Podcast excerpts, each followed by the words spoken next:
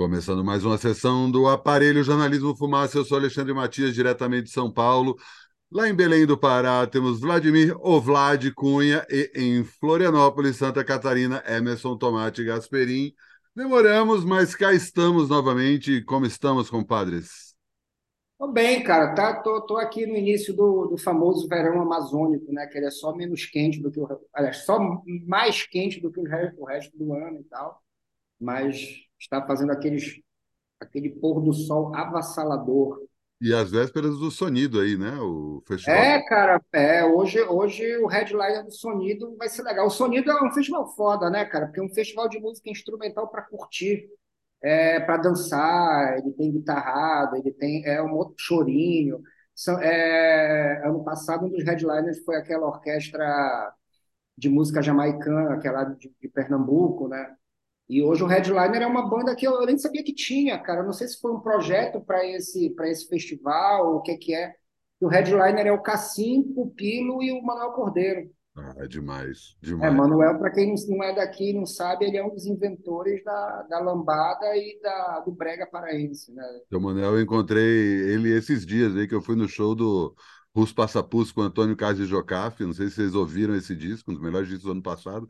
E de longe o melhor show brasileiro na área. Então, se passar aí pela cidade de vocês, não pestanejem, que é pedrada. Assim, a banda é Curumim, Saulo Porra. Duarte, Zé Nigro, tem o, o Maestro Biratã, da Orquestra Afro-Sinfônica. Cara, pesado, assim. E Antônio Carlos Jocafe, os caras estão aí com um. O Antônio Carlos está com 81, o Jocafe está com 79, e tipo é, cara, pegando pesado. Eu encontrei na plateia o seu Manuel Cordeiro lá. Agora, eu acho que o projeto do, do que você está falando aí tem a ver com um projeto que o Cassim lançou em 2021 ou 2022, não lembro.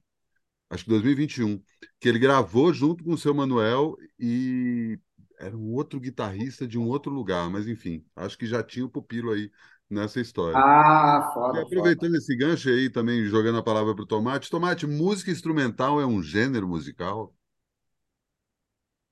Pô, eu adoro música instrumental, cara.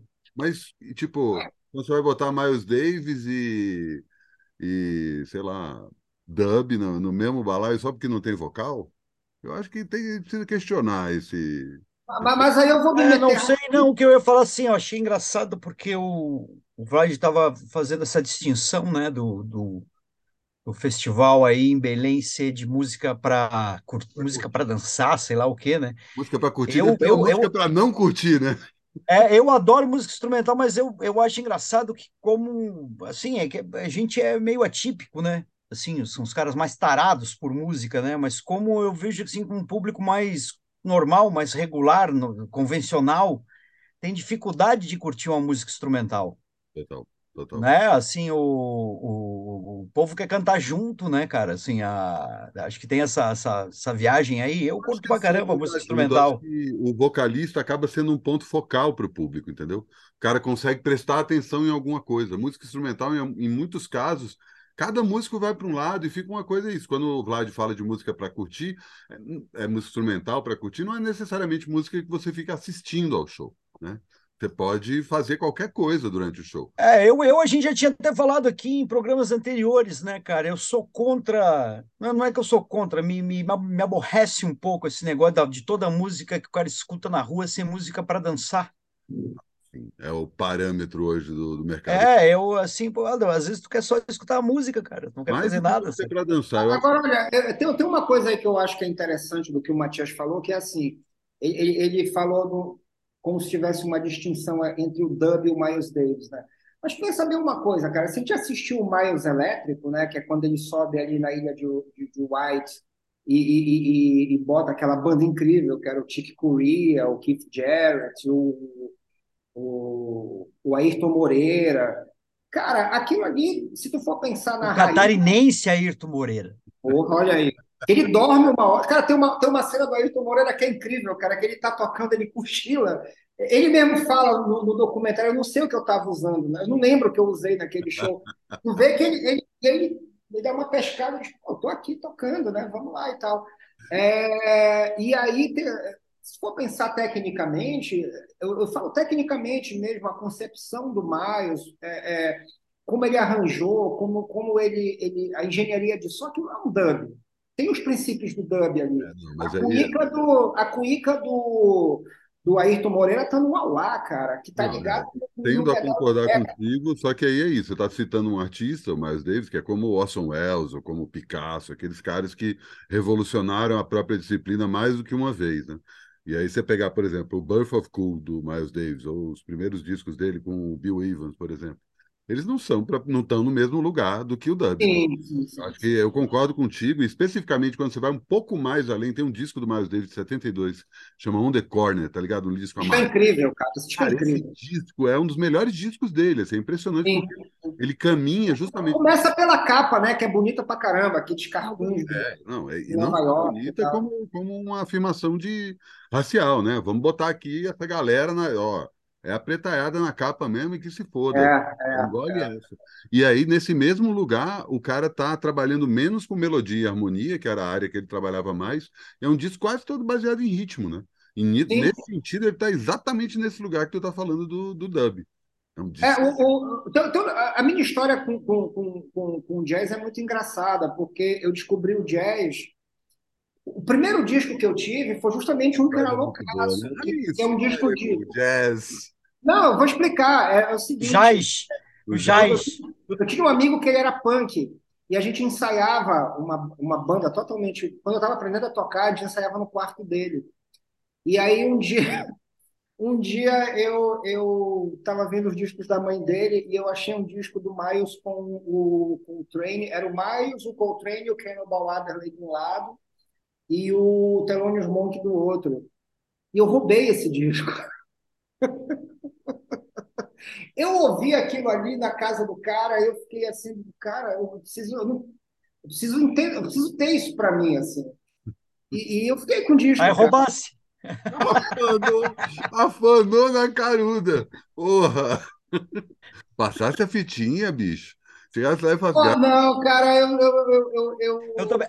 Mas o jazz é um gosto adquirido, né, cara? Assim, é, é, eu, eu falo também por mim, cara. Quando eu era moleque, não fugia. Qualquer coisa que remetesse a jazz, eu fugia. Depois de velho, estudando na casa de um professor que virou amigo, que curtia pra caramba, e curti pra caramba, e comprei todos os Miles também, cara. Todo, assim, é, com aquelas. Em CD, sabe? É, foram relançados todos com os Potencart, né, cara? O, o Quiet Nights, que é um que é um disco meio de bossa nova dele, né? E por aí vai, né, cara? Não, e tem uma Mas coisa é engraçado, não, não, não, dá para culpar um cara, um moleque, por não gostar, né, cara? Não, e assim, eu, tinha, eu, tinha, ali de 13 para 14 anos e tal. E, e tinha um, tinha no, no, mercado do ver o peso, na época, tu tinha três bancas de vinil, né? Tu tinha do seu pai Sandu, tinha do outro cara e tinha do seu Borges. Seu Borges era o seguinte, com dinheiro de mais ou menos, se tu deixasse de lanchar um dia, Naquela época vinil não valia nada, né? Então, tipo, tu deixava de lanchar um dia, tu voltava com três discos para casa. Eu não sei, cara, se algum colecionador se apertou de grana, se cheirava pó, se estava ali devendo agiota, eu não sei o que era. Teve uma. uma assim, para ele deve ter sido péssimo, para mim foi Ou ótimo. virou crente, né? Pode ter virado crente, né? Ou virou crente, que o cara desovou no seu Borges. É uma discografia imensa da CTI Records que foi justamente quem lançou o George Benson, o Ayrton Moreira, Ron Sim, CTI do, do Creed Taylor. O Creed Taylor. E o primeiro. é o CT é de Creed Taylor. Né? Creed vale Taylor Incorporated. Que o disco é... do Rogério do Prada, CTI, foi, tá no. Pois é. E aí, quando eu cheguei lá, os dois primeiros que eu comprei, eu nunca esqueço. É o Sunflower, do Milton Jackson, e o California Concert, que é o CTI All Stars, né? Que é todo mundo da CTI. É o Billy Cobham na bateria, é o... O Jobim também gravou pela CTI. Sim, sim. O Jobim gravou. Acho que o, o Stanley Turrentine, tá todo mundo nesses dois nesse Eu acho que um pouco desse desgosto adquirido que a gente tem pelo jazz, né? Essa coisa de quando você é moleque, você tá, puta, não, jazz é coisa de velho, não sei o quê. Que acho que é uma coisa que está mudando também, hoje em dia já não é mais assim. Vem muito por conta dessa conexão da bossa nova com esse pessoal do, da Califórnia nos anos 70, né? Mas vai... aí eu acho uma coisa, cara, eu acho uma coisa que é o seguinte, é... pelo menos eu estou falando especificamente dos meus amigos, né? Eu acho que quando eu, eu, eu levei esse disco para os meus amigos a ouvir, a primeira música desse disco é a Leutia. que, porra, é um bebop desregrado pra caralho. Louca. E os meus amigos piraram, tinha ali 14, 15 anos, é, é, variava entre 13 e 15, né, a molecada lá do meu prédio e tal. E eu acho que como era um negócio muito agressivo e muito desregrado, muito louco, caiu no nosso gosto, assim. É, mas e... eu acho que a gente entendia, a nossa geração especificamente, nascida nos anos 70, que jazz que é exatamente essa caricatura que o Tomás estava falando, do jazz, né? Essa coisa, ah, não, pô, tá ali num lugar ali, o quanto que o Chick Corea tá próximo do Ivan Lins. Ah, sim. O, é, é, o, o, cara, é, o cara vestido tipo o Marquês de Rabicó, né? Ouvindo é, assim. No... É, o Pat Metini tem a ver com o Tony é, Horta, e, o, sabe, aquela coisa da gente... E, e uma viralização que aconteceu, principalmente por conta da crítica de rock que a gente é, foi educado crescendo, né, de, de, de, achar que não, mas música instrumental, e aí caindo de novo nesse assunto, né? Música instrumental é punheta, coisa de, de, de moleque, do cara querendo mostrar que toca pra caralho. E realmente, tem umas coisas insuportáveis, né? Mas tem um monte de gente foda que acabava entrando nessa coisa. Assim. Eu demorei, por exemplo, especificamente falando do Ivan Lins, é um cara que hoje eu gosto, e, tipo, na época eu, porra, como assim? Que vai ouvir Djavan, por exemplo. É, eu não cheguei nesse estágio ainda. Ouvir o Djavan, cara, Djavan é muito louco, assim, porque quando você. A gente cresceu é, ridicularizando o Djavan. Tu, tu é um Djavan, tu é um Djavan, então? Cheguei, não cheguei a tanto. Mas hoje eu consigo, sabe? Dá para ouvir ali e ver que, tipo, porra, o Djavan é um gênero musical, cara. Ele não, não tem... recentemente, falando em. Parece nada. Não, não eu, eu, concordo. Falando em cantores que são gêneros musicais neles mesmos, assim, Recentemente eu fiz as pazes com o Milton Nascimento, né? Eu estava ouvindo o Gerais e o Caçador de Mim.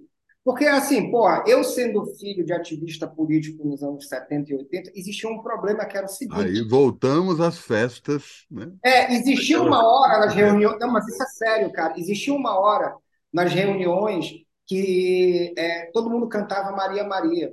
Uhum. E bailes da vida. Aê, aê, aê. aê. Né? É, é, por isso que eu falo que o DJ de sindicato ele parou nos anos 70, cara. Teve uma manifestação outro dia na outra rua aqui, estava tocando Maria Maria, Paz da Vida. É, eles não chegaram ainda nem no, no cólera. E o coração de estudante, né? Coração de estudante, mas porra, Quero falar uma coisa. É, outro dia eu ouvi o Gerais e o Caçador de Mim, cara, assim, eu fiquei, puta que pariu, cara. Tirando, assim, a questão mais óbvia do, das coisas dos hits de maletas, que nem são maleta, né? A gente, como tu disse, a nossa geração é, a transformou gente... isso, né? Exato, exato, exato. Mas, cara, o, o, Milton ele é quase um gênero dentro dele mesmo, assim, mais do que... E, e tem vários brasileiros nesse sentido, cara. Eu acho que são vários autores aí do, da virada dos anos 60 para os 70 que estão nesse lugar, saca? Eu falei do Djavan, mas o Milton também é esse, o Gil também é esse cara, tá, saca? Mas o Gil, o Gil eu acho que é mais identificável. Por exemplo, tu, tu ouve aquele disco que o Raça Humana, Tu vê ali que tem é, African Pop, que tem. Sim, mas ele tem uma coisa no violão, cara. O Gil, assim, como ele é um cara muito pop, com muitas camadas, a gente não percebe, não presta atenção numa das principais coisas dele, que é ele como instrumentista. Ele é um puta violonista. Ele é, ele é o sucessor do João Gilberto, assim. Você vai pegar, pô, pega o Refazenda, o lado B do Refazenda, que é basicamente voz e violão, o cara tá indo passos além do João Gilberto em relação ao que o João Gilberto fez na época da Bossa Nova. É impressionante, assim, não é uma questão só de, ah, de técnica, como o cara toca pra caralho, não, de solução é, sonora, assim, como o cara contrapõe a voz em relação ao que ele tá tocando no violão. É um monstro, cara, é um monstro. O problema é que é isso. Ele é muito próximo do Caetano, e o Caetano, por sua vez, ele não é um gênero musical, né? Caetano é como. Não, não, eu acho que ele, Caetano ele é... é uma esponja. É. Ele absorve Sim. o que está por perto. É, é um, re, é um reverberador, né, cara? E por conta como, é, como é a tomate que tu falava, a fase marroquina do Caetano, né? A fase marroquina, é muito boa a fase marroquina do Caetano, cara. Mas, Mas... o. Não, eu tô falando dessa turma toda aí, e estão tudo morrendo, né, cara? Vão tudo morrer, estão tudo velho, né, cara? Eu, eu tô falando isso aí porque quando morreu a Rita Lee e aí eu até comentei no nosso grupo, né, cara, que, pô, li vários textos bacanas, etc e tal, e, pô, bacana, jornalismo cultural, etc e tal. Mas o texto mais legal que eu li foi de um jornalista já um, mais velho ainda, né, um cara com idade para ser meu pai, acho, lá do Rio Grande do Sul. E, cara, o cara fez um texto tão bonito disso aí, dessa turma que tá morrendo, saca, velho? Que assim, porra... Quem é, quem é o cara? O, o cara, o cara chama-se Moisés Mendes, é um cara que escreve de política, saca? O, o, Diário do Centro do Mundo reproduz os textos dele. Pá. Eu sei quem é, eu sei quem é. Ele tem blog, escreve um monte de coisa, escreve todo dia o cara. Eu sei e quem é. ele e ele escreveu, e ele escreveu assim como a gente está se despedindo dessa geração, a geração mais geração do, da, da, da, da, segunda metade do século XX, uhum. geração que está chegando ao fim, e como foi a geração mais absurda que teve, assim, sabe, na, na, na, na música, nas artes em geral, saca? E acho que também o sistema favorecia, né, aquele é bobagem a gente procurar o novo, sei lá, o novo Gilberto Gil, o novo uh, Godard, não, não, não, o mundo hoje, a dinâmica não vai, não propicia que, que surjam esses caras, né, cara? Talvez eles estejam por aí e vão ser absorvidos de outra forma, né? É, exato, não, não nessas artes já estabelecidas. Mas é, eu não vou nem falar, não vamos nem tão longe assim, né, cara? Se falar qual é o, o disco, qual é o novo Nevermind, não tem. Mas, mas aí, não, mas aí eu acho. O novo, o novo OK Computer. Eu acho que qualquer okay, não, vai ter. Não, porque é não vai funcionar. Mas eu acho que são duas coisas. Eu acho que a primeira coisa é o seguinte: na verdade, são três coisas conjugadas. A primeira é assim: a gente vive uma era de excessivo, de técnica excessiva.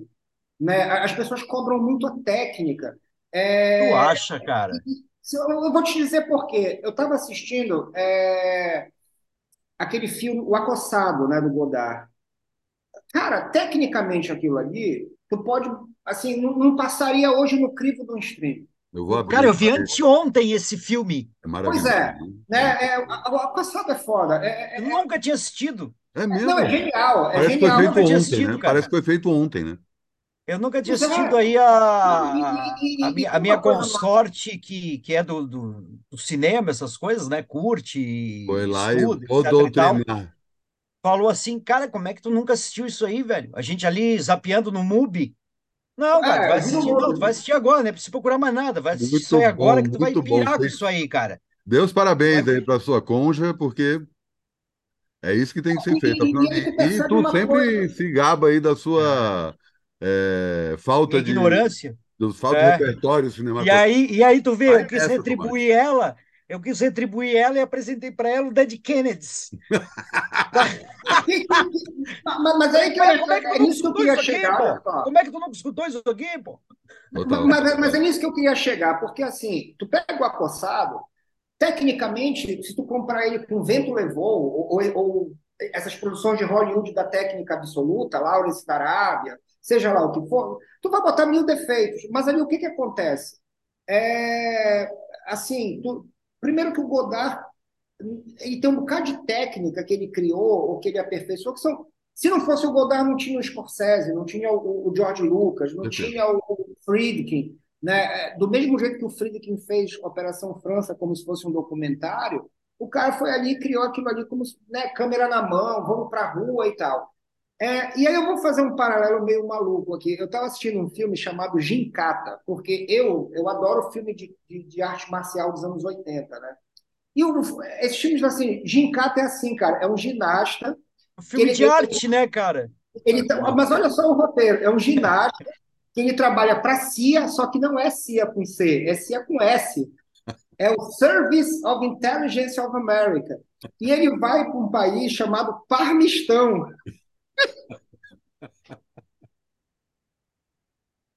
E aí tu tem, cara, aí tu tem, tu tem esse filme, tu tem o, o, o aquele, aquele, todos aqueles filmes com Jalal Merri, cara, que era um, era um, era um, eu acho o Jalal Merri um artista, é um cara que chegou e disse, meu irmão, Hollywood não me contrata, eu vou fazer meu filme, né? E tu percebe que esses filmes de kickbox, eles são um gênero quase, porque assim, eram os caras que estavam ali nas beiradas de Hollywood com os lutadores do mundo inteiro, cara. Tu tinha aquele Matias Hills, que era austríaco, o Jalal Merri, que é filho de árabe, o Bo Jung, que é chinês, foi todo mundo para Califórnia, fizeram essas doideiras que é American Ninja. O Van Damme é belga, né? Total. E aí e é muito louco porque isso era aceito na época. Tu assiste hoje, tu vê, cara, o roteiro não tem pé nem cabeça. né? Tipo assim, o Parmistão, cara, o Parmistão fica entre a Turquia e a Síria. E o Parmistão, cara, eles vivem na Idade Média e tem princesa. É, e tem ninja. E, e tem um negócio, parece uma Olimpíada do Faustão, e o cara é um ginasta. Ele dá, ele dá uns currupinhos assim e mata três ninjas sem nunca ter treinado porra nenhuma. Tem um outro filme, cara, que é com o Gene Simmons, que ele é um terrorista, que o Gene Simmons é um travesti. É, é, e, e, por alguma razão que o roteiro não explica, o Gene Simmons quer envenenar o um, um, um, depósito de água de Los Angeles. E não diz por que ele quer. Né? E, e, tem esse tropo do, do, do, filme, desses filmes dos anos 80, que o, o, o, os vilões são sempre uns punks e uns heavy metal caricato, né? Eles parecem os integrantes, sempre parecem assim, os integrantes do Judas Priest e tal. Ou do Warriors, né? É, tipo, é, eu acho que foi o Warriors, né, que deve ter inventado. Mad Max, é isso, tá? É filme de gangue. É, é, é. é. E, e, e, assim, um filme desse hoje, cara, a gente botaria mil defeitos. E, cara, esses filmes davam dinheiro porque eram feitos em série. E se eram feitos é porque tinha gente que assistia e, e esses caras são movidos por grana mesmo. Né? Criou um gênero, existe um gênero de arte marcial dos anos 80, que é aqueles filmes que com aqueles caras na Califórnia. Não, isso que tu tá pegando só um, um, recorte, assim. Certamente devia ter a mesma coisa rolando em relação à comédia romântica, a filme erótico, a isso thriller perdeu, sobre cara. crimes baseados em fatos reais, saca? É, isso se perdeu tudo do mesmo baixa jeito. produção, tudo vagabundo, tudo com roteiro tosco, porque tinha gente. Mas eu não entendi ainda, cara. Tu acha que hoje o pessoal liga, mas para mim é o contrário, eu acho que tem, cara. E aí eu acho que isso conversa. Para mim é o contrário, o pessoal não liga para nada, cara. Não, não, liga. Não, tem cada é coisa tá... tosca aí, bicho. Não, mas não, mas o que eu tô querendo dizer é o seguinte, é que quando tu fala assim que, que essa galera ela é, ela é ela, ela não pode ser, ela é insubstituível, e não vai aparecer igual, não é que não vai aparecer igual. O que eu acho que as condições hoje elas são muito diversas. Porque, ó, por exemplo, o Brasil acabou com, com a revista em quadrinhos do, da classe trabalhadora, né? a revista de terror, o Tex, tudo isso se, se transportou para a Nos Estados social. Unidos também, né? Nos Estados Unidos. Estados Unidos exato, exato. Anos, a partir dos anos 60 é Marvel e DC por causa do código lá que acaba tirando história de terror, todo tipo de história erótica e tal. Exato. E, e aí vira coisa de criança.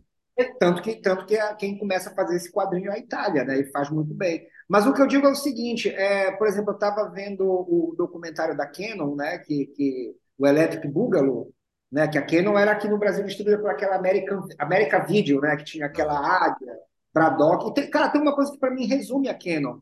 Que o, o, o, compositor de música diz que o Golan Globo chegou lá, o Benarren Golan chegou lá e disse assim: Porra, essa orquestração tá uma merda eu quero uma orquestração igual do Spielberg. Aí o cara falou: olha, a orquestra do Spielberg tem 48 pessoas, a nossa tem 24. Aí ele virou assim: então grava duas vezes. Né? Tipo, esse cara, essa cabeça faz falta. É uma visão, cara, é uma visão de mercado, né? Porra, os caras iam para Cannes, bicho, com um pôster do Braddock, o filme não tinha nem roteiro. e aí você volta, você volta 20 anos antes, 30 anos antes, que é quando começa essa geração que nasce durante a Segunda Guerra Mundial, tudo isso era, era tipo a ideia da cultura pop, a ideia de tocar numa banda de rock, a ideia de fazer um, um filme autoral, um filme com pouca gente na equipe, fazer quadrinho para adulto, tudo isso caía nessa coisa da contracultura, porque a cultura queria colocar num padrão. Então, esses caras não... tem uma outra coisa que é essa geração que está aí agora com os anos 80 e está morrendo, é uma geração que surge depois de um hiato, justamente depois da Segunda Guerra Mundial, é, geracional. Os anos 50 não tinha tanto adolescente quanto tinha nos, an nos anos 60.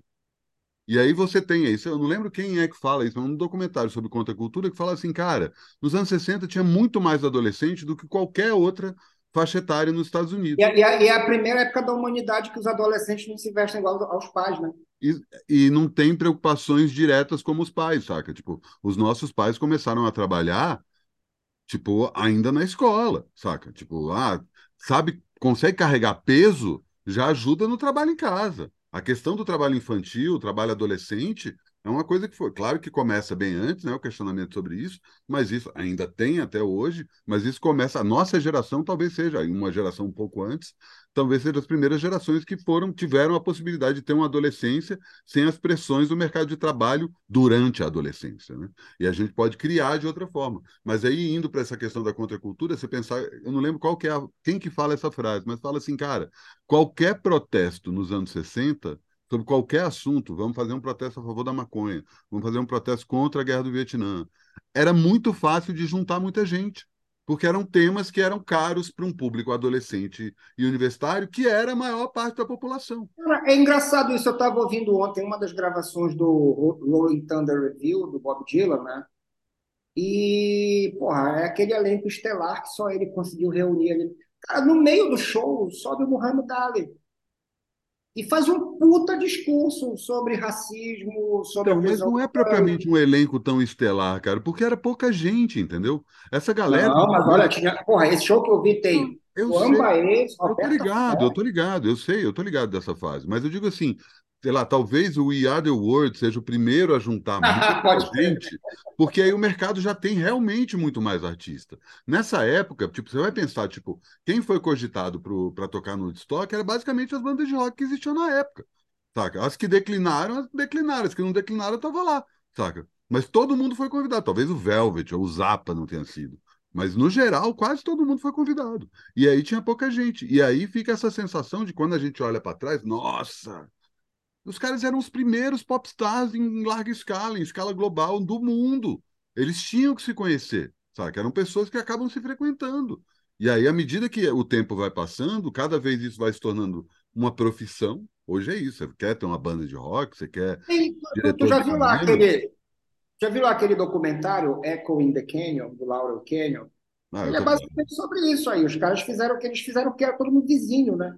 E, e, e porque não, saca, era, Tipo, ninguém é só que tinha, né? É, exatamente, cara. A mesma coisa a galera do pós-punk, a mesma coisa a galera, sei lá, do rock brasileiro dos anos 80, saca? Era uma galera que tava. Menos o Roger. Mas no fim das contas, eu acho que. E aí eu acho que tem um outro aspecto dessa coisa do. do...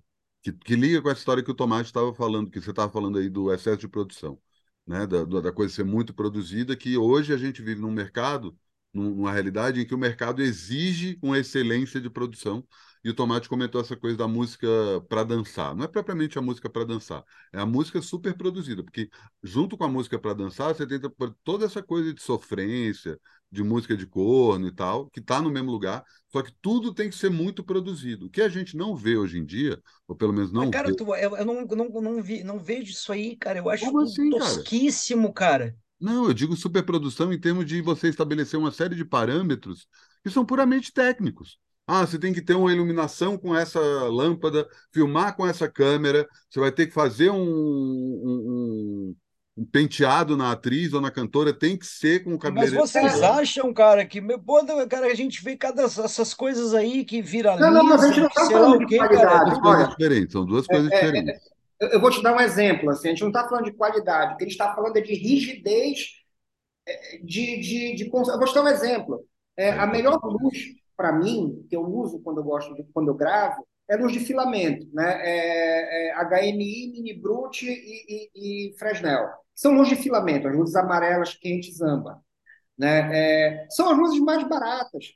As piores luzes, que, que é aquela, aquela florzinha de LED horrível no palco, são as mais caras, porque alguém, algum padrão de ouro estabeleceu que o show tem que ser, show e gravação de show tem que ser com, com essas luzes.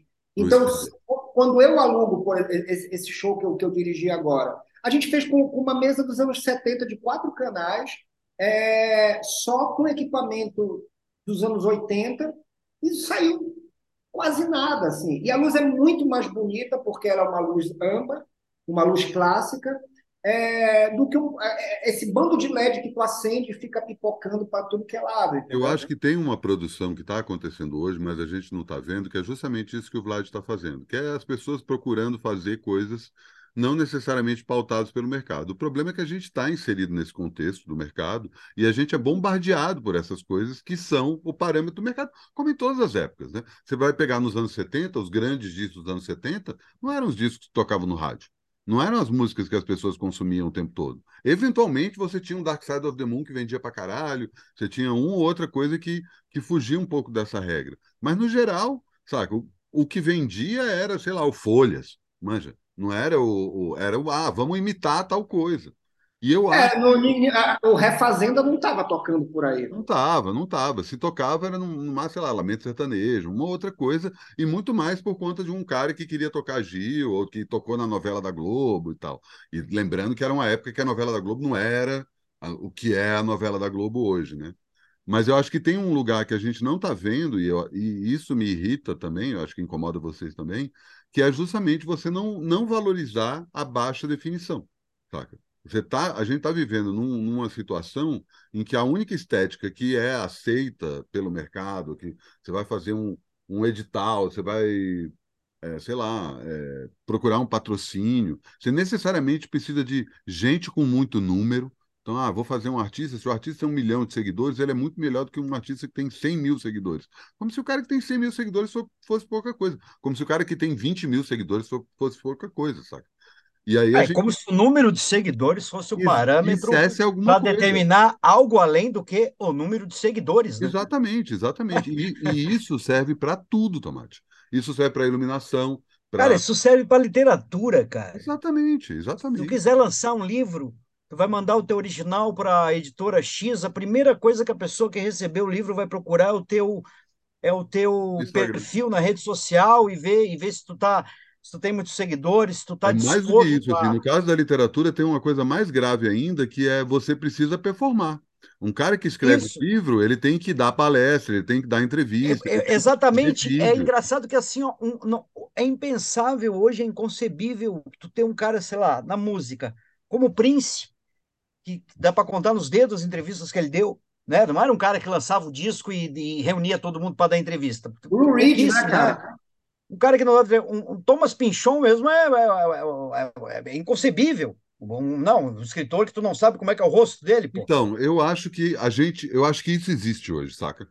Eu acho que assim, você, Tomara, cara, eu vou te falar. Não, eu, eu acho existe, existe, ideia. mas assim, Eu existe, acho mas legal essa ideia da, da, da Helena Ferrante. rede social, de tu mandar um, um, um- tu interagir ali com o teu ídolo, ou pô, o Claro, cara claro, curtiu é teu post, É uma bababá. Acho, acho interessante, apesar de não fazer parte desse mundo. Mas eu te confesso que eu gostava também quando tinha essa, uma certa mística sobre os caras que tu gostava, saca? Assim, tu não sabia, é, tu não sabia muita coisa sobre o cara, além do, do, do, do, do, do que, do que saía nos discos, ou uma ou outra matéria sensacionalista, saca? Tu não sabia que o cara gostava de fazer massa ao molho bolonhesa, ou de que tinha três cachorros em casa. Cara, eu, eu, eu vou te falar Ah, eu coisa. gostava desse Olimpo aí, saca, velho? Mas assim, Eu você vou te pegar, falar por uma exemplo, coisa que pegando. eu, eu- uma- rapidinho, tem uma coisa que o Tomate falou que ele está certíssimo. Porque é o seguinte, eu lembro. quando- Várias coisas eu tô certíssimo, né, A velho? maioria lembro- delas não gravadas. Eu, eu lembro quando, quando eu comecei a ouvir heavy metal e tinha, eu comprava disco em, em três lugares, como eu falei, né? No Seu Borges lá, que era o disco usado, no Feirão, que era do Carlos Santos, que era o Magazine e tal, tinha a Mesbla. Esse eram os lugares onde tu encontrava os discos das gravadoras, né? Só que tinha uma loja aqui que era Gramofone, que a Gramofone ela trazia, é, ela vendia os discos mainstream e tal, e ela tinha uma área só de, de selo independente. Né? Então, quando a Woodstock Discos começou a lançar aqueles discos obscuros de metal europeu, eu lembro que era exatamente isso que me chamava a atenção, porque tu não sabia quem eram aqueles caras. Tu pegava ali, tinha, tinha aquela capa monstruosa, satânica, aí tu virava, cara, tinha uns caras na contraluz com o cabelo Aí hoje tu compra um disco desse, vai no perfil do cara, tá o cara de Raider branco, né, velho? Ah, acabou, né, cara? Acabou. O cara com um pezinho de, né, pezinho 35 e Raider branco, aí tu fala, pô, o cara A, metaleiro a menina só da cripta, a menina da cripta, né? só da canela pra cima. A menina da cripta, né? Que, que botou um vídeo lá dela dançando na boquinha da garrafa com, com, com o compadre Washington e o Beto Jamaica, né? Tipo, eu achei foda, porque ela, ela é uma mulher foda pra caralho e a banda é foda, mas assim. Eu achei bacana isso aí. Isso era impensável nos anos 80. Tu Sim, acreditava na, na, na, na mítica do cara, né? É, tu olhava aqueles caras ali e tal, e cinto de bala, e, e camisa demoníaca. É, geralmente o disco era preto com a letra vermelha, né? Que, que é uma coisa muito Vocês associada não a acham que tem outra coisa, que é assim, acho que rede social também é o parâmetro para isso, mas eu acho que isso já vinha acontecendo de outra forma. Desde que esse, essa personalidade artística começa a ser transformada em produto, os artistas sempre foram, né? Afinal de contas, fazer arte é você é, extravasar a sua, a sua identidade de outras formas, né? E aí, à medida que a arte começa a ganhar um público maior, a imagem do artista vai indo junto, né? E aí nisso você tem toda a criação da ideia do escritor recluso, né? Até hoje a gente não sabe quem foi realmente o Shakespeare, né? Tem uns personagens tipo, ah, sei lá, o, o Kafka é, mandou queimar toda a biografia dele depois que ele morresse. O Pynchon mesmo que o Tomate falou tem duas fotos que existem dele, enfim. Isso também faz parte da criação de uma personalidade. À medida que o século XX vai passando, o público vai absorvendo isso e aos poucos a gente vai, ah, beleza, eu tenho aí a banda de metal que se veste dessa forma. Eu também vou me vestir dessa forma porque eu também quero me expressar desse jeito. E aí, à medida que os anos 90 vão virando os anos zero, né, o século 20 vai virando o século 21, que é o momento da internet, você tem uma hora em que os artistas, e não só por causa da internet, mas isso já estava acontecendo de outros meios, pensar, sei lá, o mercado independente de uma forma geral, eles começam a é, ter mais controle sobre a própria imagem. O momento do Nirvana é muito isso, assim, ah, não sou um popstar, eu não tenho maquiagem, eu uso a mesma roupa que eu fico em casa, eu vou para o palco, né? Tem uma espécie de um controle, para usar um clichê, né? Um controle da narrativa em relação à própria imagem da pessoa, e isso vai sendo absorvido pelo público. Hoje, nas redes sociais, todo, a foto que você escolhe para colocar no seu perfil é a sua personalidade visual. Você acaba, ah, porra, não vou. Não, é o seguinte, Matias, vamos imaginar que antes tinha essa persona artística e a persona real, uhum. tá, do cidadão. Era a pessoa lá, física e a pessoa jurídica, né? Exatamente. É, hoje, hoje tem, tem três pessoas. Uhum. Hoje tem a artística, a real e a virtual. Eu acho que a artística e a virtual são a mesma coisa.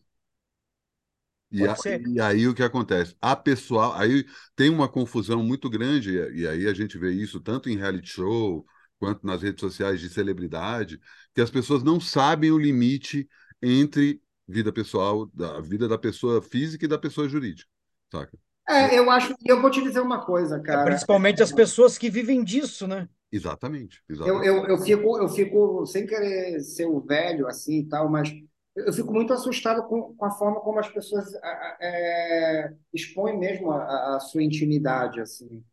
Mas sem né? perceber, cara, sem perceber. Eu acho que é uma coisa que vai mimetizando, do mesmo jeito que o ídolo abre a, a, a casa dele para uma caras da vida, e 20 anos atrás a gente aceitava isso numa boa, o cara que é ídolo de um nicho está lá mostrando sua coleção de discos, mostrando, ah, olha só, eu moro não, em... Não, mostrar a coleção de disco, tudo bem, né, cara? Hum, Agora, é. mostrar o teu extrato bancário é, é, é, é nesse sentido aí. Li, a, a agora, lista de pessoas com quem você está ficando, né? Sei lá. Eu, eu, eu ia falar uma coisa para vocês, a gente estava falando de show e tal. Porra, é, eu queria falar para vocês do show do Titãs, cara. Ah, você foi? Teve aí já? Fui, fui, cara. Foi foda, assim. É, foi foda, foi duas horas de show, né, cara? Foi, foi mais, né? Estão falando que é duas horas e meia, quase. É, foi por aí. Teve aqui na Grande Florianópolis também, mas eu. Você não foi, Tomate? Eu... Pô. Não, não foi... fui, cara, não fui porque. Sou time Paralamas. Não, não é. Vai tocar hoje aqui em Belém. Paralamas toca hoje aqui, eu só não vou porque eu vou. Calhou de não ir, saca? Eu ainda tenho muita dificuldade para pagar para ir para show, saca, velho? Dificuldade por, pela questão financeira, porque é caro, né? Quanto estava o ingresso? Não, não, não, eu tenho dificuldade, eu acho um desaforo eu ter que pagar para ir para show, cara. Mas, eu sou um formador de opinião, cara. As pessoas têm que me mandar convite para ir. Se não me manda, eu não vou, saca, velho? Eu tenho que, tem que, é, tem que pegar a newsletter lá e começar a pedir credenciamento pela newsletter, cara. Nada, velho. Não, o show aqui não foi caro, foi 120 reais. Eu achei para duas horas e meia de show. É, não, não, a função show, a, fun a função show me, me, me, repele um pouco hoje, sabe? Mas, mas uma coisa que eu, queria falar, a, uma coisa que eu achei a, muito... O negócio, a minha, a minha ideia de diversão hoje dificilmente comporta mais do que 150 pessoas, 200 no mesmo ambiente. Não, aqui deu 20 mil. Não, eu sei, aqui também deve ter dado alguns milhares de pessoas, né, cara? Estou dizendo que a minha ideia de diversão, tá? eu que sempre fui um, um cara com tendências a misantropia. Olha, é daqui a pouco tu te cuida, que daqui a pouco tu vai estar tá indo para Sarau, hein? Cuidado. É. é um caminho, é, é um caminho sem volta isso aí. Pior é, cara, não, eu tô mais para ficar, eu acho que até aproveitando aqui Floripa que Floripa, vamos imaginar que cultura é uma coisa que não pegou muito aqui em Floripa, né? programas culturais, assim, né, cara? A vocação da cidade é outra, né? Então vou aproveitar essa vocação natural da cidade, de repente eu vire trilheiro, saca? Um cara de camping, aí eu vou falar aqui no aparelho, meu, eu comprei uma faca dentada agora que corta uns puta cipó, tá ligado, velho? Pô, tu tem dois caminhos aí, né? Outro vai virar, outro vai virar trilheiro mesmo, aqueles caras tipo milícia do Wisconsin, né? Que tem bunker, é, é, estoca, estoca. Voltamos ao bunker. É, outro vai virar o, o, o meio esses, esses caras meio avatar, né? Que, que... Não, cara, eu pensei Igual... mais em eu, eu pensei mais uma coisa assim, tipo escotismo, saca? Mas aí eu tá arrumando aqui, eu arrumei, eu arrumando aqui, bunker eu arrumando aqui os meus livros, eu achei o super manual do escoteiro mirim da Disney. Ah, eu tinha, eu tinha. Era, é demais. Aquele, aquele, que, aquele que tem uma, um, um cintinho amarrando ele com chave para ninguém abrir, sabe? Eu tive esse. Eu mas, tenho, então, eu, eu tenho. E aí eu, eu tava falar... folheando, cara, tem umas puta dica legal, como tem, saber se a água é envenenada. Sabe um que é bom também, cara? Sabe um também que é bom que tu ainda acha no sebo? É o Manual do Espião. Ah, Manual do da Abril, cara. Não é da Disney, né? Mas do, mas do espião analógico, assim. Ah, sim. É, tinha, ensinava a fazer código Morse, fazer... Escrever com tinta invisível. É, é, era legal. Mas assim, o que eu ia falar do, o que eu ia falar do Titãs, cara, que foi muito engraçado, porque tu percebe o seguinte: é, o público ele se divide claramente em dois, assim. Tem um público que quer ver o Cabeça Dinossauro. Eles tocaram assim, do Cabeça Dinossauro até o Black Blow, né? É, do tudo ao mesmo não, tempo. Eles não tocaram para dizer adeus, cara, esses tipo não, de, de não, essa então, fase baba aí, porra. Não, então, mas foi assim. Met, é, até a metade do show é do É preciso sobreviver, né? Para dizer adeus não é o nome da música, né? Não, então, mas é assim. É epitáfio, né? A banda cantar. É tá, o nome da, da música é Epitáfio. A primeira metade do show é do primeiro disco até o. Não, vocês estão viajando. Que epitáfio, cara? Não, epitáfio é outro Vocês estão viajando. É, epitáfio, epitáfio, é, epitáfio é, devia ter, sei lá o quê, pô. Mas, mas enfim, essa é... música, inclusive, cara. O show ele, ele, é dividido em três partes. Uma parte dos anos 80, essa parte baba, e depois volta para os primeiros discos. Né? É, e o público claramente é dividido, assim, cara. Foi muito engraçado isso. Mas os primeiros discos, o quê? O, o Titãs e o Televisão. É, eles terminam com Sonífera Ilha. Ah, é, e, cara, é muito louco, porque, assim, a primeira parte do show tava lá, a, a galera né, tinha punk, metaleiro, tudo tava ali. Aí quando entra na parte da, da baba, cara, foi a hora que eu fui comprar cerveja. Tava todos meus amigos comprando cerveja, né? E todos é, os casais na pista. E todo mundo lá de lanterninha e paz. Lanterninha aquele... não, porque hoje é celular, né? Hoje é, é, é, aquele casal que ele dança assim, né? Exato. Seja J Quest, sertanejo ou sepultura, ele dança abraçando a menina. É a nossa assim. música, né, velho? A nossa música. Todas e aí, cara, na hora do, do, do, do, do EC, do Tarde Demais, assim, o, o lugar explodiu e tal. E foi louco, porque não explodiu tanto quanto, por exemplo, em polícia. Em... Pô, bichos escrotos, cara. Sim, tocaram, mas assim. Pois é, essa para mim, esse é o ápice para mim do, do, do, Devia ser. Sabe? E aí tem um negócio que é muito louco. É, é... Não, Exatamente. Não... Exatamente. Não, eu... tá ali perto do que país é esse, hein? Não, eu acho que não, não. Eu acho aí, para começar, é a porra do Brasil e dois palitos.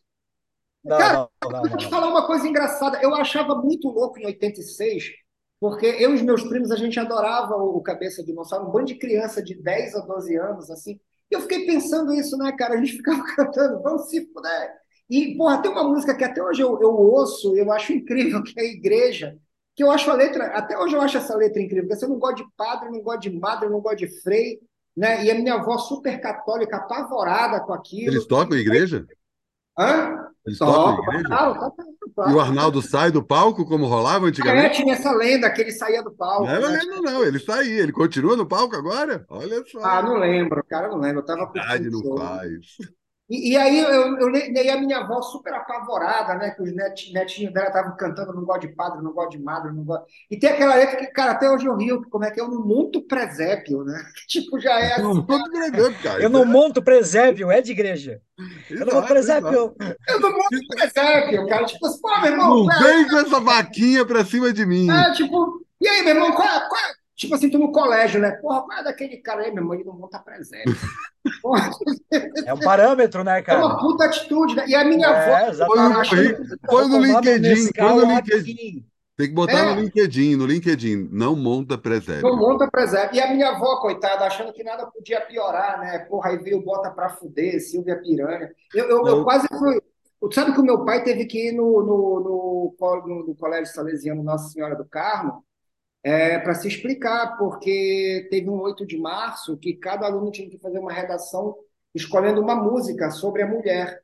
E todo mundo escolheu Lady Laura, não sei o que, eu escolhi Silvia Piranha, né? Acho que eu tinha 12, 12 para 13 anos, assim. O meu pai foi. Ali, Entre- ali, tu, ali tu foi cancelado, né, velho? Não, ali, entre tantos problemas que eu Cara, tenho com meu É pai, engraçado falar de Silva Pira. E- Esse dia eu tava escutando e falei, pô, a música. que- Eu, eu acho legal a música, mas, pô, não dá, né, cara? Não, Beth, não, não. Beth morreu. Não, Beth Beth morreu. Não, mas a Beth morreu, eu defendo porque é uma historinha ali, cara. de- É, é, é tipo uma crônica, né?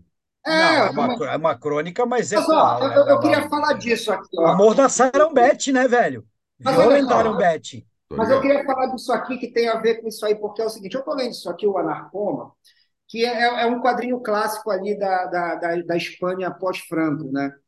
E, cara, assim, isso aqui, isso aqui é a contrapartida gay do Rancheros, né? A Narcoma é uma travesti que ela se envolve em vários crimes em Barcelona, e, ela enfrenta padre, ela enfrenta policial, e ele tem essa falta de moral do Rancheros, né? Que é a mesma do Pazienza lá no, na, no Zanardi e tudo mais. Cara, lendo essas coisas em retrospecto aí, tu percebe que a falta de moral era uma era uma, uma, uma questão contracultural mesmo. Se eu vou cantar Beth morreu, Beth foi violentada, eu quero Se chocar essa pensar, por exemplo, que o, o, o personagem, um dos personagens mais transgressores do Angeli era o Bob Cuspe. Que ele Bob Cuspe. cuspia nas pessoas, sabe? Tipo, não é nem uma questão moral, é só uma questão, sabe? É, isso era, porra. Sanitária, né?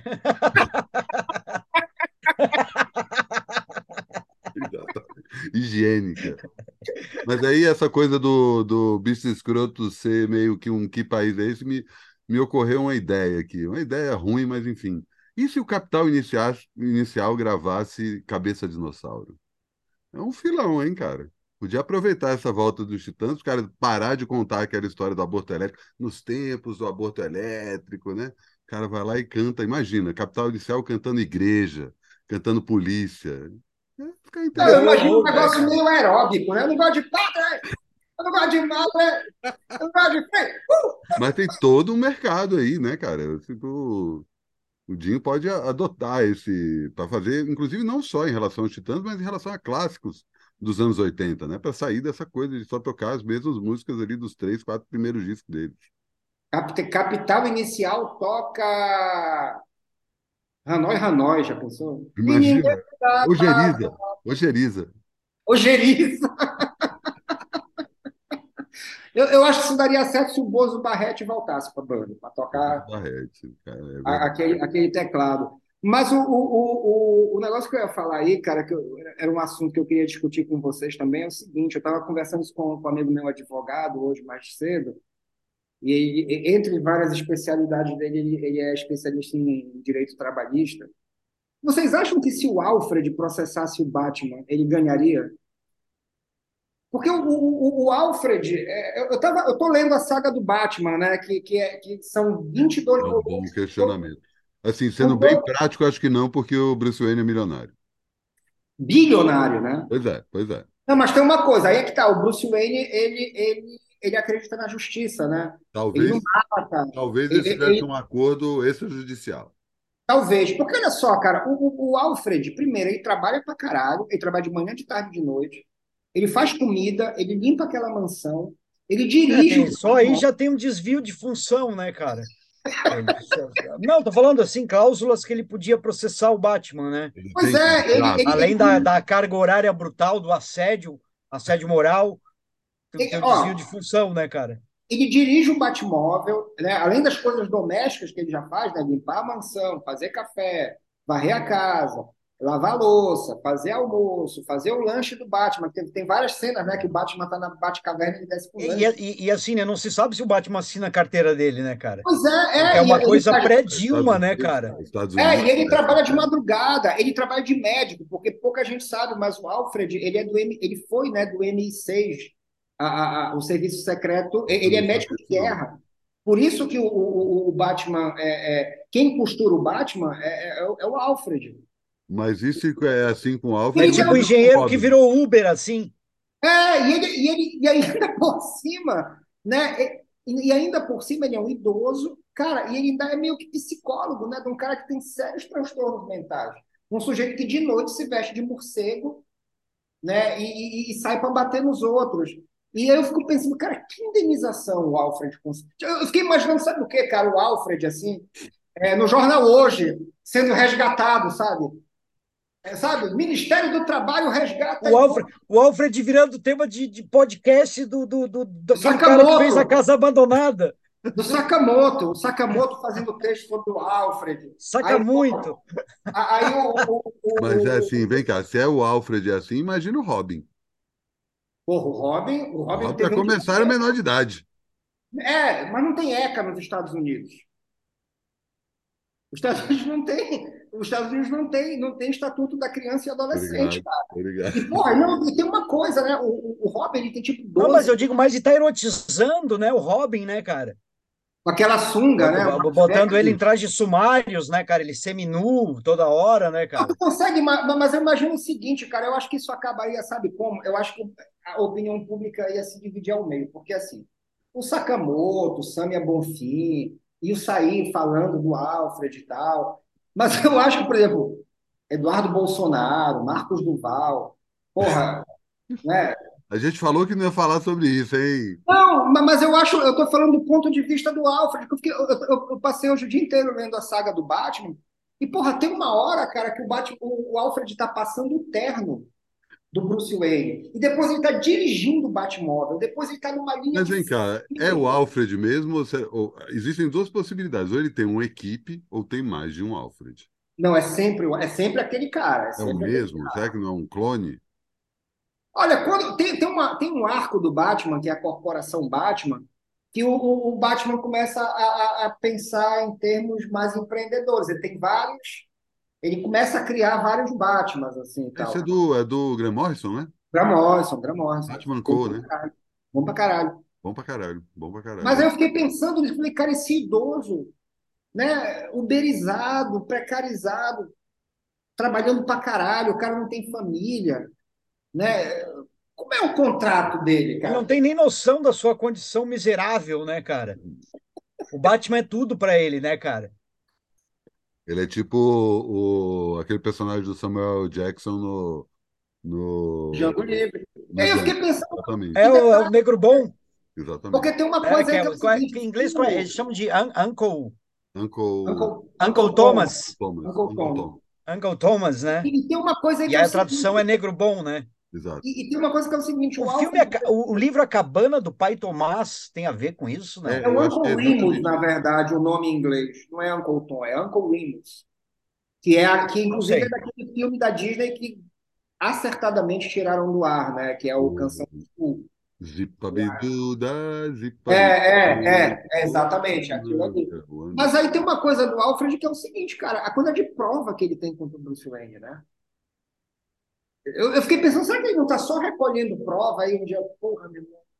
Ou pode, dá para ir além ainda. Vai que ele que criou o Batman. Ele é o verdadeiro Batman. Ele manipulou aquela criança desde pequeno para falar: não, você tem que combater o crime como? Fantasia de morcego. E aí o Joga o morcego "Ah, em cima plano dele." tá dando certo. Ele é o, ver... o cara. Batman é o testa de ferro do Alfred. O Alfred é o verdadeiro Batman, É né? o verdadeiro Batman, cara. Existe a possibilidade. Ele é o cara por trás de tudo.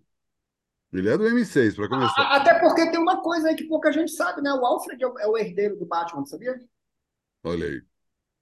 É, o- O cara, ele já era, ele já era mordomo do Batman na época que os pais foram assassinados, né? Ou seja, ele, ele faz Ah, o ele já era mordomo da família Wayne, então. Exato, exato. Do, do Bruce Wayne jovem. Aí virou o tutor do Batman. Exato. E aí, Manipulou o ficar com a herança. perder, Manipulou para ficar com a ele, herança. ele, blá, bota, o- ele bota o Batman para combater o crime na esperança que ele morra um dia. né? Exato. Não, Porra, é- faz a cabeça dele para falar assim, cara, se existe uma pessoa que pode receber a herança da família Wayne, essa pessoa é o Alfred. Cara, faz tudo por mim. Eu só sou quem eu sou por causa do Alfred. Não deixa ele se envolver com nenhum relacionamento. Que garotas, o quê? Pega um menino prodígio para ser seu companheiro. É verdade, não tem, não tem herdeiro, né? Exatamente. Tem- não tem herdeiro. É, o- é, esse é uma, eu não tinha pensado por esse ângulo aí. É- é Olha aí, vocês acabaram com o Batman, velho. Não, porra, não. Acabaram com o Batman, cara. To- Toda a mítica do Batman, cara. Eu, não, eu, sou um, eu nunca mais vou conseguir ver o Batman do mesmo jeito, cara. Tem pensado Obrigado. aquela figura atrás dele. Ó, Tipo assim, porra, né? Aquele teu amigo, né? Que você assim, meu irmão, vai lá, vai lá. Porra, Batman, vai lá. exato, exato. Enfrenta, enfrenta aí o cara de barro, vai lá. O famoso crocodilo. Aquele cara que nas brigas fala, ih, não deixava. Chamou de Eu tal deixava. coisa. Eu não deixava. Se tem homem, cospe aqui. É, se teu homem cospe aqui. Mas, mas o. Mas o. Porra, mas, mas é O foda, né? legal é que tu põe isso aqui na, mão- na a mão na frente do rosto de outro cara, de outro amigo. Aí tu fala, se teu homem cospe aqui, a hora que o cara vai cuspir, tu tira a mão e pega no rosto do outro cara. E aí tá feito o banzé, né, velho? Exatamente.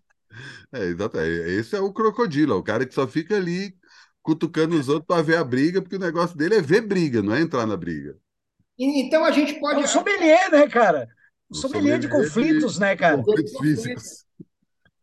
É, e existe várias questões aí, né? O, o, o, o- o- e, e aquela velha história também do, da, da- daquela discussão eterna, né? Se o Batman não existisse, não existiriam os supervilões também, né?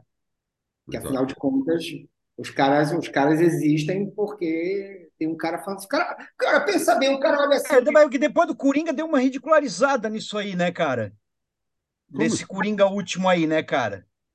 Ah, É, Eu, eu hora se assim, explicando. assim. Eu acho o filme maravilhoso, mas se tu pensar, ele é tá toda hora mesmo? se Tu acha explicando, né, cara? maravilhoso? Gosto, eu gosto pra Eu caramba. acho. Eu fiquei duas horas ali entretido no cinema. Também, também. Eu acho um puta Sério? filme. Mas vocês não viram Taxi Driver? Sim, mas é o mesmo- é o cara mesmo é cara. O meu gosto é. Eu, eu posso gostar Ah, mas de é igual- coisa mas é igual- gostar de outra, cara. Mas é igual Caçadores de Eu achei muito legal, eu, inclu- inclusive, mas daí eu fiquei pensando nisso, eu falei, porra, cara, o Coringa, o Coringa era alto, psicopata, maluco, e agora é um cara que anda com um cartãozinho, cara, pra se explicar, saca? Por que que tá rindo, cara? Não, ma- ma- mas, aí tem uma coisa, o Coringa, o Coringa do, o Coringa do Alan Moore é assim também, é um coitadinho, lembra? Ele, ele enlouquece lá quando jogam ele no... No, no tanque de No tinta. Asilo Arcan. É, não, é no, na Piada Mortal. É na Piada Mortal. É que ele ele era- cai Não, no não, negócio sei, mas tu- descolore a voz, a, a, pele dele. Isso, isso, exatamente. É, ele fica daquele jeito. Mas aí Ele pensa bem, né, ele cara? Tu mora, tu, mora, tu mora numa cidade, né, cara, que tem um cara que se veste de morcego. Daí pra tu achar que tu pode te vestir de palhaço e, e assaltar banco. É um passo, né? O cara já abriu a porteira dos doidos mesmo, né? É o de menos, cara. É o de menos. Eu fico pensando como é que não tem mais coisas dessas, pessoas se fantasiando para fazer outras coisas menos. Sabe, se o cara se fantasia de Batman para combater o crime, eu vou me fantasiar de, sei lá, de, de boi para tocar o meu açougue. Eita, o Vlad caiu. Ih, Acho que ele fugiu aí. embora, do- tu vê, começou a falar mal do Batman, tu vê que ele, ele, ele, ele, ele falou. Não, inclusive, isso aí volta àquela nossa proposta do carnaval pessoal, né, cara? canal. Personal Carnival, né, cara? Verdade. Né? É aquele... Será que o Vlad volta ou a gente encerra o programa assim mesmo? eu tra- do trabalhador. Eu acho que a gente- eu acho que a gente tinha que encerrar Ah. para quando ele voltar não ter mais ninguém aqui. Ele ficar aqui sozinho. Cadê? Cadê balão? Perguntar aqui se ele volta ou a gente encerra o programa assim mesmo. Não, eu acho que assim, ó, Vlad, nós vamos cair fora e aí deixamos para ti para tu encerrar o programa. É, eu acho que é isso. Depois ele manda um. Ai, não, peraí, peraí, que ele tá entrando. Apareceu, não vai dar pra gente fazer. Na hora que ele entra, a gente sai. Isso. Voltando, Vladimir Cunha, pronto. Foi Agora. com outro cenário já. É outro cenário já, velho. Porra, Cara, cara, deu, acabou a, acabou a bateria do, do, do, do, do computador, cara. Nem me toquei de. Mas enfim, né? Tava chegando aqui nos finalmente, ele tava pensando em sair da sala para quando tu voltar, tu tá sozinho, mas. Porra, assim, né? aqui, apavorado, saca? Não, mas é isso, deu, deu, no final das contas funcionou. Eu vou deixar assim que meus é. três quartos. E aí, chegamos aos finalmente do programa? Chegamos, cara. Estamos com 58 minutos, olha aí, tá? Que maravilha, muito Ah, bom. então, a gente começa a se despedir agora, então, né, cara? E, ao mesmo tempo, reforçando aí que é, esse ato, mais do que demorado aí, não foi por conta de nossa vontade, no fim das contas, várias atividades externas nos obrigaram a atrasar e vamos ver se. É, a pandemia acabou, né, gente? Não, a pandemia acabou, é natural que as pessoas estejam. Só a gente usa mais. Zoom agora, Tomate. Hã? Só a gente usa o Zoom agora. Ninguém mais usa Zoom pra porra nenhuma. Não, né? ninguém, ninguém, cara. Eu já recebi várias propostas especiais aqui do Zoom de pacotes, cara. Ninguém mais usa, cara. Ninguém mais quer o Zoom. Ninguém, ninguém, ninguém usa o Zoom, pô. Essa porra aí, cara, virou um dos símbolos da pandemia, né, cara? Não mais. Lembra que tinha aquele o estresse, o estresse do Zoom, né? Teve uma síndrome, teve uma, uma um mal moderno, né, cara? Que teve Exato. matérias de comportamento, tudo. Não, você fica muito na, muito tempo na frente da tela, e prestando atenção, e etc e tal, né, cara? Como se alguém ficasse prestando atenção, né, cara? Total. Fazendo as considerações finais, querem falar algum ponto específico, além a minha consideração? Eu só queria dizer para vocês comprarem isso aqui que é do caralho, cara. Isso aqui põe é. Põe na frente do corpo, põe na, põe na frente do teu corpo. Não dá para ver. Aê, beleza. Pô, quadrinho, quadrinho espanhol e, pô, a tradução do Marcelo Quintanilha, cara. Saiu no Brasil por quem? Pela Veneta, que não é Veneta. É, Veneta. Lulu Santos estava errado. Não, Veneta, cara, não, não, não existe no Pará isso aí. Pô, o cara faz qualquer coisa que tá na Veneta, cara. Puta cara ah, desequilibrado, sei lá o quê. É, cara, que eu falava Veneta até ver o Lulu Santos chamar de Veneta. Eu falei, pô, se o Lulu Santos está chamando de Veneta. Quem sou eu para é. discordar do Lulu Santos? É. Né? Tem um monte de coisa que o Lulu Santos faz que tu pode pensar em fazer também, cara. Inclusive comer não, uma onda no mar, né? Hã? Comer uma onda no mar, né? É, é bicho. Vocês viram o show dele, cara, que passou do, do, do Lulu não, Santos 70? Não vi, eu vi, eu vi comentários. Eu, eu, tava, zapeando, eu tava zapeando, parei um pouco, parei um pouco. Cara, um puta hitmaker mesmo, né, cara? Mas eu achei que ele não tá mandando bem cantando, assim, saca? Não que ele era um exímio cantor, assim, mas eu achei que ele tá. 70 Talvez anos. tenha sido uma impressão minha, assim, saca? É, não, tinha até um. Tinha até um vocalista de apoio que fazia as partes mais exigentes, digamos assim, saca? Olha, é, mas que exigiam mais alcance vocal, assim. Não, era o Milton Guedes, não? Não, não, não, não, cara. Era tipo um dançarino ali, um percussionista, sei lá o quê, saca? O Milton Guedes tocava gaita, né? Não, não, não tô ligado disso aí, cara. Mas, Mas olha, mantém a tradição de nunca deixar de falar do Iron Maiden. Pô, o Bruce Dixon também já não tá mais, né? Não sei, como assim? É, eu assisti, eu assisti o show, a última turnê deles aí, já já já estão entrando nos finalmente também, cara. Pô, eu vi ele ano passado, cara, e a voz dele ainda tava boa. E isso depois do cara ter passado por. Não, é que, é que assim, ele, o cara tem muita voz, né, cara? Eu acho que depois do Dio é o, é o melhor que tem, né, cara? Sim, sim, sim. Concordo. Né? Não, assim, tem...